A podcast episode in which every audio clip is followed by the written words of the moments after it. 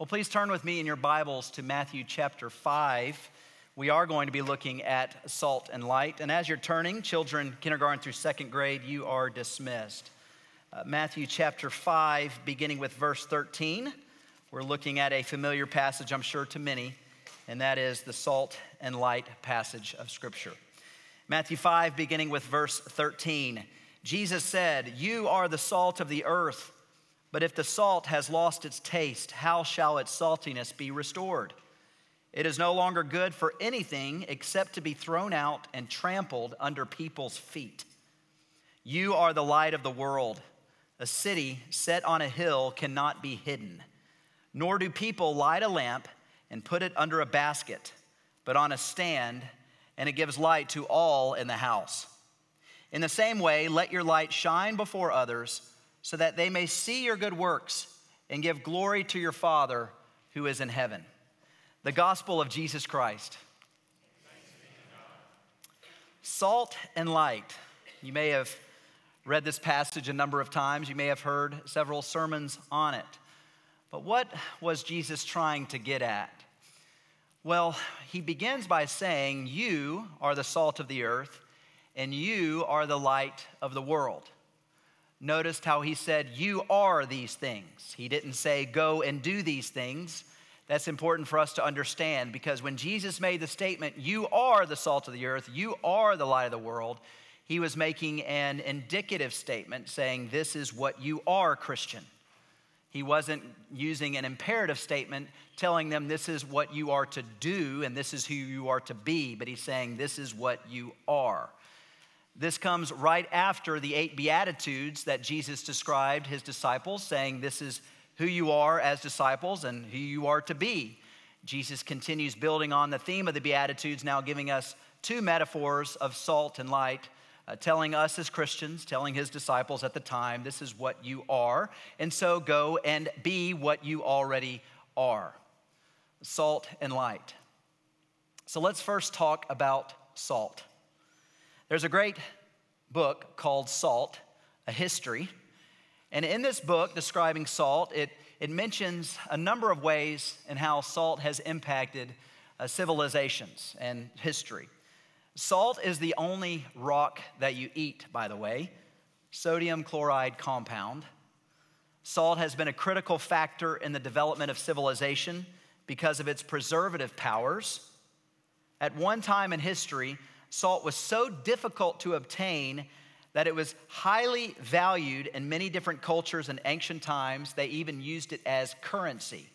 We get the word salary from the Latin word salt. And you may have heard uh, the, the statement when somebody doesn't do their job, well, he's not worth his salt. That's where it came from. The word salt in Latin is salary. The first town in Europe, 5,000 years before Christ, in Bulgaria, it's known as Salt Works.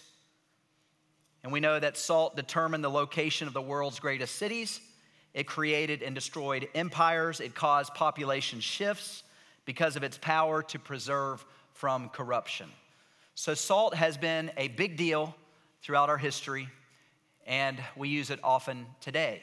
But in Jesus' day, as he mentioned these words to his disciples, they knew immediately what he was talking about being the salt of the earth. So, what about you and me? How does this relate to you and me today? What does it mean for us? Well, I just want to mention briefly there are four functions of salt that we can relate to. The first thing that salt does is salt preserves. Back in Jesus' day, they didn't have refrigeration. And so fishermen, they would go and catch fish, and they would immediately run to the marketplace and dump a bunch of salt on it. Because if they didn't do that, the hot sun would make the, the dead fish spoil, rotten, smelly. It would be awful. And I don't know if you've ever caught a fish and kept it out in the heat for just a, a little while, what happens to it? It's disgusting. In the same way, Jesus is saying here, you are the salt of the earth, in that you've got to be put in this culture that is decaying. It's a culture that is, is dying, it's a culture that is lost, it's a culture that smells and can even spoil because it is corrupt. And so, as the salt of the earth, you are to be placed on the society and in the society to stop decay, to keep this world from spoiling. And so, as Christians, we are called to be the salt of the earth in preventing decay and serving as a preservative. Uh, R.V. Tasker, he said, the disciples are to be a moral disinfectant in a world where moral standards are low, constantly changing, and non existing. And as you think about history, think about how Christians over, over the years have impacted society for the good. I think of a couple examples. For example, outlawing child abandonment and abortion in the Roman government that took place in 374 AD, outlawing the brutal battles to death in which thousands of gladiators died. Christians outlawed cruel punishment of the branding of faces and criminals in 315. Christians instituted prison reforms, such as the segregation of male and female prisoners. Christians prohibited the burning alive of widows in India, and Christians abolished slavery in Europe and America. These are just a few examples of how Christians have slowed the decay of the corrupt world that we're in. So, as Christians, number one, we are the salt of the earth in that we preserve. We, are, we serve as a preservative. We slow the decay and we, we, we keep this world from getting worse. But the second function of salt is that salt heals. It doesn't just preserve, it also heals. Uh, if you think about it, if you've ever had an open cut and you put salt on it, it stings, but it also heals. It helps your wound heal back in Jesus' day, a mom, after she would give birth to a baby, she would, she would douse the baby in salt for medicinal reasons. We also have uh, salt water to help us when we get sore throats. You know, about twice a year, I have a, a deep radio voice that sounds like Barry White because my, my throat is sore. What do I do to help my Barry White voice? Well, I gargle salt water and it heals it so I don't sound like Barry White. So that helps, and I'm sure you're thankful for that. But as the salt of the earth, we are to heal this world.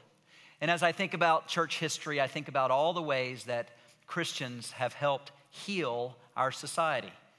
Think about, about all the major hospitals that have been created, most of whom were created by denominations and by churches. Uh, think about all of the nonprofits that have started in the name of Jesus to promote healing, people who are struggling with addiction, people who are struggling with mental illness, people who are struggling with emotional distress. Think about all the nonprofits that have been created to promote healing. As Christians, that is what we do. As Christians, that is what we are called to do and to be the salt of the earth, in that we heal this broken society that we're in. Salt preserves, salt heals, salt also flavors. Without a doubt, salt has always been used to flavor up things. It's been used to help things taste better, to add zest and tang to it, to make things more delicious. Have you ever eaten McDonald's fries without salt on it? And have you allowed it to sit in your car for a little while and eat soggy french fries? I have, and I don't recommend it. It is disgusting. Salt adds flavor, it enhances french fries and potatoes, for example, and many other things that we eat. It adds flavor and tang and zest to life. As Christians, we're called to add excitement to life. We're called to bring a little zest and taste and zang to the society that we're in. And unfortunately, many of us, we get kind of stuck in our ways and we either grow cynical and critical and become grumpy old men and women, or we are boring. And as Christians, we shouldn't be either of those things. We shouldn't be critical, critical and cynical and become grumpy old men and women. Why? Because we know the outcome of us. We know the end. We know where we're going to be, and it's going to be even better and far better than where we are now. We have nothing to lose as Christians. And Paul said to live as Christ and to die as gain to live as Christ. We live for a greater purpose, and it's Jesus Christ. And because we live for Him, we should have some life in us. We shouldn't be cynical and ornery and critical, but instead we should be hopeful and optimistic and joyful. We should add some life to the society that we're in. Christians ha- have been known to, to be boring. I think about Oliver Wendell Holmes when he once said he might have entered the ministry, except that certain ministers looked and acted like undertakers. That's pretty bad. So he refused to go into ministry because he saw a bunch of dead ministers. Robert Louis Stevenson, he once wrote in his diary I had an extraordinary day. I went to church and I'm not depressed for once. I don't want you leaving here depressed. I want you leaving here today fired up. Because it's all the earth, we're, we're called to be fired up and to add some life to this dying and decaying world. Even in our speech, we're, we're called to have speech that's seasoned with salt. Colossians 4 6. Let your speech always be gracious, seasoned with salt, so that you may know how you ought to answer each person. Did you know that it was the Christian church that brought in the arts, music, painting, and literature? Many of the world's greatest artists have been Christians. And the same is true in the realm of music. Bach, Mendelssohn, Handel, Vivaldi, all these great musicians in our history were strong believers in Christ, and they helped create culture, create a beautiful sound of music. In the same way as Christians today, we're called to not only impact culture, but create culture for Jesus Christ. Salt preserves, salt heals, salt also seasons. But the fourth thing salt does is it provokes thirst. If you eat too much salt, what does it do? It makes you thirsty. It's been said that you can lead a horse to water, but you can't make him drink. I would beg to differ with this point because if you put a bunch of salt tablets in the mouth of a horse, you better get out of the way because he's going to run to the water and splash it all over you. That's what happens when you have a lot of salt. It makes you thirsty. In the same way as the salt of the earth, as Christians, we're called to provoke thirst to non believers. We're called to make people thirst for more after our conversations with them. When they leave us, they should be saying, Wow, I want more of that. When they leave us, they should be saying, What is that person on? What is that person doing? Yeah, that person's not on drugs. Yeah, that person's not drunk on alcohol. This person's, they're on Jesus. I want more of that. That's what we're called to do as the salt of the earth. We're called to provoke thirst. But here's the thing that Jesus went on to say in verse 13 If the salt has lost its taste, how shall its saltiness be restored? It is no longer good for anything except to be thrown out and trampled under people's feet. You know, when Jesus made this statement, he was speaking to the experience of people in first century Palestine, and their primary source of salt came from the Dead Sea. The salt from the Dead Sea was mixed in with other minerals many of which would contaminate the purity of the salt and leach the saltiness out of its content. In other words, Jesus is saying, Christian, you are the salt of the earth. You're, you're supposed to provoke thirst. You're pro- supposed to produce or, or to show zang and bring a lot of life to this world. But instead, if you get mixed in with the world and you get contaminated with the world, then you will lose your flavor. You will lose your zest you will lose your tang. So be careful not, get, not to get contaminated with the ways of the world. And unfortunately, so many churches today are allowing the world to mix in with what they do. And a lot of false teachers are out there preaching in pulpits. A lot of pastors are just trying to entertain sinners and not reminding them of the holiness of God and, and the truth of God's word. There's a lot of churches that are caving into the cultural pressures of today. There's even churches that are debating the essentials of the Christian faith. And what happens to these churches over time, Jesus says it very clearly here. It's like salt getting thrown out on the road and being trampled on or being thrown into a garbage dump. A few years ago, I had the privilege of going to Athens, Greece. And right outside of Athens is the, the city of Corinth, where Paul was at when he wrote the letters to the Corinthians. And after driving through a neighborhood, you, you run across the old town or city of Corinth, and it's just a bunch of ancient ruins. There's not a church in Corinth today.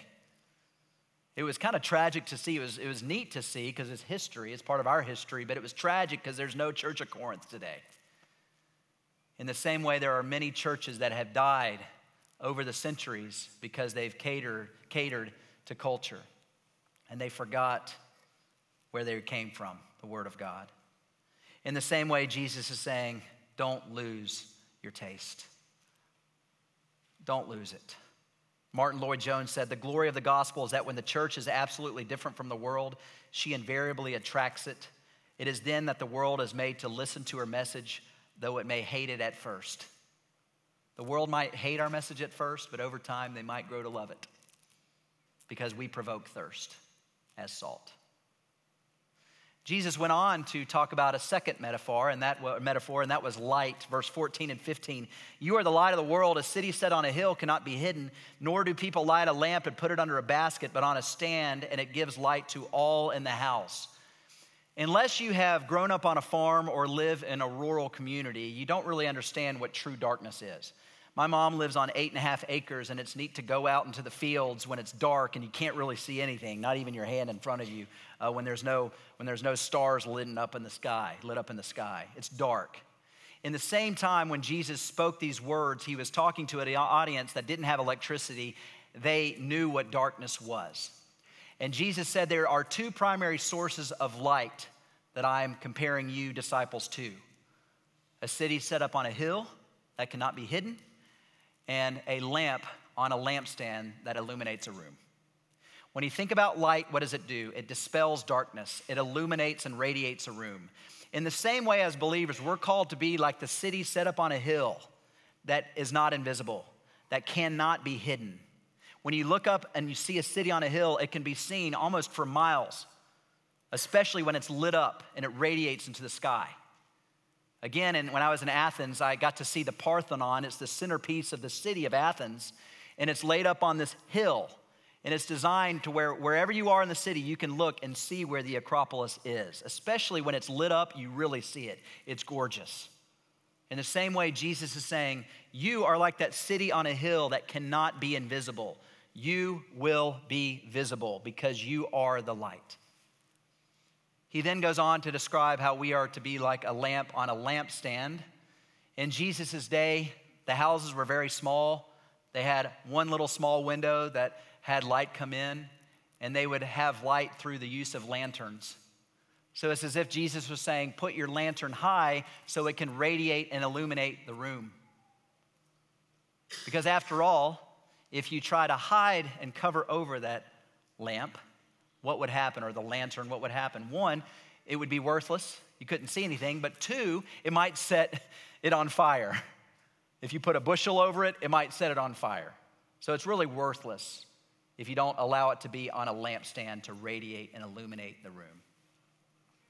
You know, he, he goes on and, and he says, Nor do people light a lamp and put it under a basket, but on a stand. It gives light to all the house. And then he says, Let your light shine before others that they may see your good works and give glory to your Father who is in heaven. What I love about this is it, it reminds me of, of one thing, and that as we are light, as Jesus is saying, You are the light of the world, it reminds me that He said He was the light of the world in John 8. And it makes me think about how Jesus is like the sun that gives us the light we need, and we are like the moon that reflects the light from the sun. So when Jesus said, I'm the light of the world, and then he says, You're the light of the world, he's saying, I'm about to leave, but I'm, I believe in you, believer, to now go and radiate and shine my light and to reflect my light on this dark world. And so, if you think about our nation's history, and if you think about just how the moon works, sometimes there are full moons, and sometimes there are half moons, and sometimes you can barely see the moon. Fortunately, in our church's history, we've had moments where we've had a full moon, where the church was reflecting off the sun and of Jesus Christ, and it really made a huge impact around the world. I think about the days of the Protestant Reformation. I think about the great awakenings of America. I think about all these moments with Luther and Calvin and others where you, we look back at our church history with pride and we say, wow, look at the impact that Christians made in that time in history. Well, I would hope and think that that time can be today, even here where we can have a full moon reflecting the light off the sun of Jesus Christ. There have been other times where you can barely see the moon or it's a half moon, and we see almost where the church is almost on the brink of death. May that not be in our day, but may our day be a day where it radiates light, radiates the light of Christ, where we see the full moon at play. Christian, let your light shine before others so that they may see your good works and give glory to your Father who is in heaven. Over history, the church has had great shining lights, as I mentioned. And there's one I want to close with from this sermon, and that is the English martyrs Hugh Latimer and Nicholas Ridley. They were being taken to be burned at the stake. And Latimer turned over to Ridley on their way to be burned, and he said, Be of good cheer, Brother Ridley. We have lighted such a candle in England as by the grace of God shall never be put out. Just as these words were spoken from Latimer to Ridley, so I speak these words to you. Be of good cheer, my friends. Don't lose heart, don't lose hope, because we have the light in us, Jesus Christ. We are the light. And so may it be said that our candle will continue to burn for generations to come.